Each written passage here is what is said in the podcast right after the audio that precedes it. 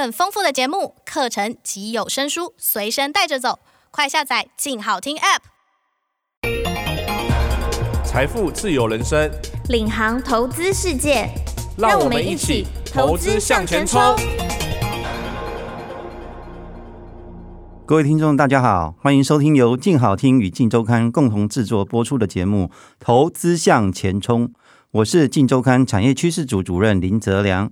跟各位听众广告一下，这集之后，投资向前冲将完全转移到独立的频道了，请大家在 Apple 的 Podcast、Google 的 Podcast 还有 Spotify 直接搜寻“投资向前冲”，订阅，一起找到投资的好方法。这一期呢，呃，我们要跟大家聊的呢是协作机器人。那我不知道大家最近有没有看一部连续剧，今年有入围这个金钟奖最佳编剧奖的《大债时代》。它其实里面的主角林柏宏饰演呢，就是一个在投资这个 AI 咖啡机器人的一个创业家这样子。那在广达的林百里的办公室里面呢，有一台神秘的协作机器人。请问我们的子晴来跟我们聊一下，这个神秘的协作机器人是扮演什么样的一个角色呢？想先跟大家说明一下。大家知道协作机器人是什么吗？大家印象中机器就像工厂里面会有一只一只的机器手臂，那那个机器手臂可以帮人类做很多的事情，比方说它可以帮人类做很危险的高温的工作啊，或者是组装的工作。但是这些机器手臂大多数都是在工厂嘛。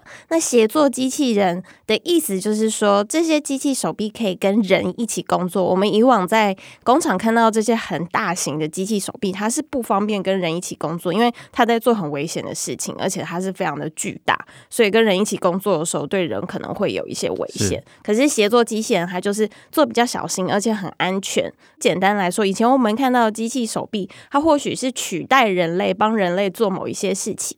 可是协作机器人，它意思就是它可以协助人类跟人类一起工作。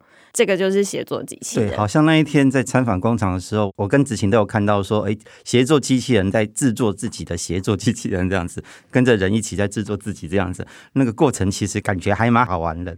那我想请教一下，就是说协作机器人，其实在大街小巷上面已经看到很多协作机器人跟人一起在从事一些生产的工作这样子，可以跟我们提一下，呃，你所了解的一个大概的情况是怎么样子吗？刚刚哲然哥其实有提到，大在时代里面其实有一个机器手臂，它帮人类泡咖啡嘛。对，对，对，对，这个其实是一个还蛮有趣的应用，因为它已经活生生的透过影视剧，我们看好像在新加坡的樟宜机场也有类似这样子的一个协作机器人在做咖啡的动作。对，新加坡有一个连锁的咖啡品牌叫做 Coffee Delivery。那它就是刚刚您提到的，说在樟宜机场还有新加坡很多点，我们现在不是有那种自助咖啡机吗？可是这个泡咖啡、帮忙端咖啡，其实就是机器手臂在做这件事情。那不只是这样，我们真的不用想说机器手臂现在只能在工厂工作，包括在东京的街头啊，就是会有章鱼烧店，透过机器手臂，它已经化身为章鱼烧师傅，负责烤章鱼烧，甚至是就是在日本也有连锁的荞麦面的店，它是帮忙煮面的。因为荞麦面，它除了煮煮煮之外，它还需要让它凉一下。就是这个工作其实都是机器手臂帮忙做。前阵子疫情很严重的时候，不是不能卖茶叶蛋吗？不能卖茶叶蛋是因为人不能直接跟这种食物接触，怕会有传播的风险。但你可以想象，或许未来以后。以后卖茶叶蛋搞不好是，哎，机器手臂帮忙煮蛋，然后夹蛋，它夹给店员之后，然后店员只要做结账的动作，这样子以后可能疫情很严重的时候，我们还是可以吃茶叶蛋。OK 啊，好像听起来我们多了一个工作的好伙伴，协作机器人这样子。那其实呢，呃，我所了解，好像您刚提到的这一些协作机器人，都是由台湾的某一家。协作机器人的厂商所生产的，要不要帮我们介绍一下这一家协作机器人的厂商有什么样特别的地方？它在短短的几年之内就冲上了全球排名第二的一个宝座，到底是有什么样神奇的一个能力跟魅力，能够做到这样的一个状态呢？这间公司它的全称叫做达明机器人。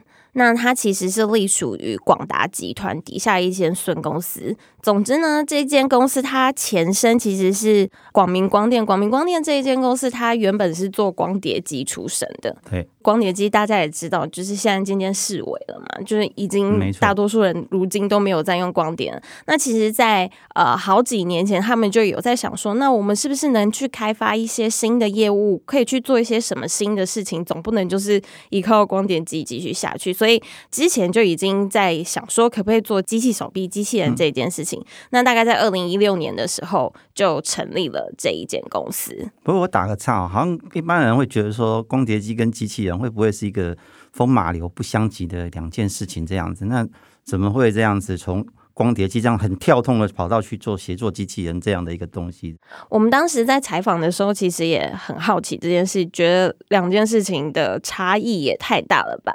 但是我们在采访的过程中有了解到，因为广明这间集团它就是做光碟机出身的嘛，那其实它有非常非常多的工程师，那这些工程师大多会控制啊，然后还有机械背景这件事情，就是从他们的专业能力出发，所以这件事情对机器人来说是非常非常重要。要的，所以他们有这样子的基础，就去开发了这样的事。嗯、OK，所以算是既有技术的一个延伸，这样子一个状态。我在这边跟所有的听众稍微说明一下，可能大家对协作机器人跟机器人哦会有点搞混这样子。其实呢，协作机器人呢，它放在工厂的场域里面呢，基本上不用像机器人一样，它要围出一个安全的区域。人可以在他的旁边跟他一起操作。当发生一些状况的时候，协作机器人它其实有一个感应的装置，它可能会停止，避免去伤害到人这样的一个状态。那接下来我想要跟子晴请教的就是说，其实呃，达明是在整个协作机器人算是一个后进者。在它的前面，呃，已经有很多的一些大厂商投入在这个领域里面。那它为什么能够在这么短的两三年呃时间快速的窜起，然后一路爬到第二的位置？它有一个什么样的特别的地方呢？在它的产品的所谓的设计呢，或是制造上面有什么比较特别的地方？我想要先跟大家分享一个在采访过程中我觉得很有趣的故事。嗯，因为这间公司不是刚刚有提到二零一六年成立吗？对。那其实二零一五年的时候，日本有一个全球最大的机器人展，他们那时候只是想要试试水温，说：“哎、欸，我去参展看看，看看这个东西到底可不可行啊？那大家的反应如何？”想不到的是，他们一去参加的时候，发现自己有一项技术是市场上面、哦。几乎没有人做，然后只有他们做出来，嗯、而且反馈很好。嗯，那就是机器手臂上面长了一颗眼睛。啊，手臂上面长眼睛，对，是怎么样子装眼睛？好，这个眼睛不是大家传统意义的眼睛啊，就是上面搭载了一颗镜头。因为机器手臂它本来就是除了我们去拿东西啊、放东西，它还会有很多附加的功能，其中一个就是搭载了这个镜头。镜头可以干嘛？它就是可以去跟机器手臂结合，它去辨识说，哎，我透过镜头的影像，哦、然后。我的位置在哪里呀、啊？我现在就是辨识说我的环境如何啊？我现在要抓的东西大概有几颗啊？对，镜头的很多这些功能，它其实都是价值的东西。但是呢，嗯、这间公司达明，他就坚持的要一开始所有的机器手臂跟镜头都要结合在一起出厂。它等于它每一个机器手臂上面都长眼睛。坚持说它的手臂上面都有这样的一个类似感应的一个装置在上面呢？因为当时所有在市场上的龙头玩家，他们都没有在做这一件事情。Okay. 他们的主力就是在做那个机器手臂的本身。嗯、这些龙头玩家都不觉得自己会要再弄一个视觉的 team，然后镜头的 team，眼睛的动作。有视觉这样的一个效果，没有必要就对了。他对他不觉得他有必要去养一个 team，就是我要去开发那个做镜头的技术那个团队。以后只要当客户有需求，他想要在机器手臂加装一个镜头的时候，我再找别人跟我一起合作，哦、就是等于结盟就好。我自己不需要做这件事。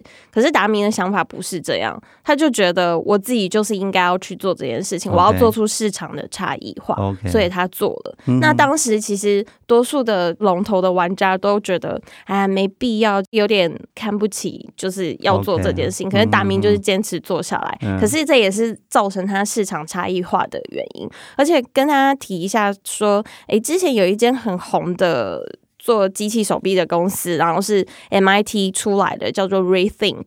当时他们其实也有想要做跟达明一样的技术，把镜头直接加装在机器手臂上。哦、所以达明不是唯一，是唯二。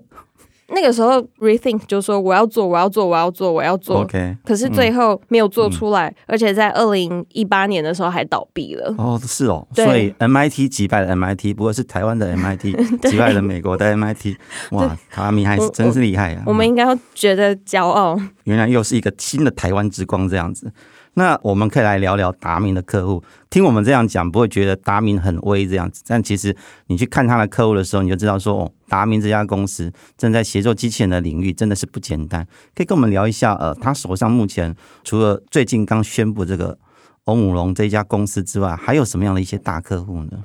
他的客户真的很多，我在整理资料的时候，我觉得是这一间公司要面对这么多不同类型的客户，其实很不容易，包括航空业啊、汽车业啊、半导体产业、电子业，甚至是食品业都有他的客户。我讲几个大家知道的，好了，就是像半导体业，它就是南茂、群创，其实都是他的客户。嗯、那汽车业特别值得讲一讲，像是 Toyota，然后德国马牌，其实也是他的客户。嗯、OK。其实据我所知，好像在半导体业还有一些比较大的客户是不能够讲出来的这样子，因为讲出来可能会被客户盯。嗯，对，他就说我们有一些举足轻重的客户，嗯、但是不能透露他的名字。其实刚子晴你有提到德国马牌吼，我看文章的时候发现说，哇，德国马牌我们印象中是做轮胎的，原来他在所谓的汽车的这个领域里面做的生意这么大。不只是做轮胎，还做了很多汽车的零组件。其实，在整个汽车市场上面，拥有一个举足轻重的地位。我跟我们讲一下，说，哎，打进德国马牌这个领域，拿下这家客户，究竟对达明有什么样的一个显著的帮助呢？我们在采访达明营运长的时候，他是这样跟我形容，他觉得打入德国马牌是一个非常重要的里程碑。嗯。因为德国马牌它是一间德国公司，本来在工业上面就是非常严谨的，然后要求非常非常的高，可以打入他们，其实对于达明来说是一种技术上面的实力的认可。对，它市占率大概是十一点六趴左右。那其实现在市占率第一的是已经比它成立早十年的一间公司叫做 UR，可是它的市占率已经是四十点五趴。那其实达明也有跟对，其实达明有。跟我们分享说，那怎么样想要缩小这个市占？他的决心当然是要做二忘一嘛。那他觉得最好的方法就是可以打入像德国马牌更多这样子大型巨型的客户，那个量才会出来，才能快速的提升市占。所以对他们来说，德国马牌也具有这样的意义。只要打过德国马牌以后，就是打入更多的大品牌，或许就是胜券在握。Okay, 好像就是能够做到德国人的生意，其实是一件很了不起的事情一样，就好像。买了双 B 的车子，就会觉得说，哎，有一种显著的、特别的荣耀的感觉。这样，嗯，差不多就是这个意思。好，那达明最近跟这个欧姆龙的合作呢，你怎么去看待这样的一个合作？接下来对达明的一个长期的发展的帮助？欧姆龙这一间。巨型的，他一直在做自动化。日本公司，他在近期有认购了达明，就是大概一亿元的私募股，然后取得他十趴的股权，大概已经是。他的第二大股东了，他们之前已经有很深的合作，就是欧姆龙这间公司有跟达明一起做了一个他们挂双品牌的机器手臂。我觉得他们的合作接下来会越来越深啦，而且对于达明来说，这也是一个蛮大的益处，等于是说这一间巨型的公司也看上他的技术实力，才会在已经跟他合作的基础上又成为他的第二大股东。OK，其实我听说哈，是听说。一开始其实欧姆龙其实是想找达明代工而已，跟达明就是很坚持想要做自有品牌这样子，所以双方后来谈了一阵子之后，就决定哎，那把两家公司的品牌都挂在上面，所以这个是一个双品牌的协作机器人，可以看到欧姆龙的名字，也可以看到达明公司的名字这样子，这是一个双赢。之后的股权合作其实可以借助欧姆龙，它在整个全球的通路的领域上面来。协助达明拓展他的协作机器人。那其实呢，想要找达明合作协作机器人的厂商，好像也不止只有欧姆龙，在台湾也有一家业者，他也是在做协作机器人的。听说他也是看上了达明的这个协作机器人的眼睛，来找达明合作。可以帮我们介绍另外一家协作机器人的公司吗？这间公司大家相对而言比较熟悉的佳士达，因为佳士达这间公司，大家对他过去的印象跟现在可能有些不同，他们现在已经非常积极的去主攻智慧医疗，okay, 就是明明是 ICT 的大厂，嗯、走的市场跟达明有点不一样。达明它的是做机器手臂，可是它供非常非常多不同的领域使用，嗯、但是有一个领域它是相对很特殊的，就是医疗这个领域，okay, 因为医疗的体系其实要打进去，他们是。门槛很高的，相对而言生态会比较封闭。嗯、可是嘉士达这间公司很积极的在做智慧医疗，所以跟医院呐、啊，还有这整个体系都有很好的关系。那他们也会想要说，诶、欸，那我在医院里面会不会可以去放一些机器人，帮助他们去做什么事情？比方说现在疫情很严重，我是不是可以用机器人去消毒，甚至透过机器人去做快筛一些高风险的工作？那这些是不是可以机器人去取代的.那达明刚刚好就是打进。医疗体系是没有那么容易的，佳士达也有这方面的强项，但是佳士达又觉得自己做机器人，我不如跟别人合作，去有更强的业者可以做，所以他们就是结盟一起做这件事情，等于是佳士达他用了达明的机器手臂打进医院。OK，我想透过协作机器人去消毒，哦，其实可以减轻这个。医疗人员暴露在所谓的风险的状况之下，同时在目前台湾在医疗人力短缺的情况之下，其实协作机器人对台湾的这些医疗人员的帮助应该也会很大。好，那今天我们的节目呢已经接近尾声了，非常感谢各位听众的收听，也请持续锁定由静好听与静周刊共同制作的节目《投资向前冲》。谢谢子晴今天来到我们的现场，谢谢，拜拜，拜拜，想听。爱听就在静好听。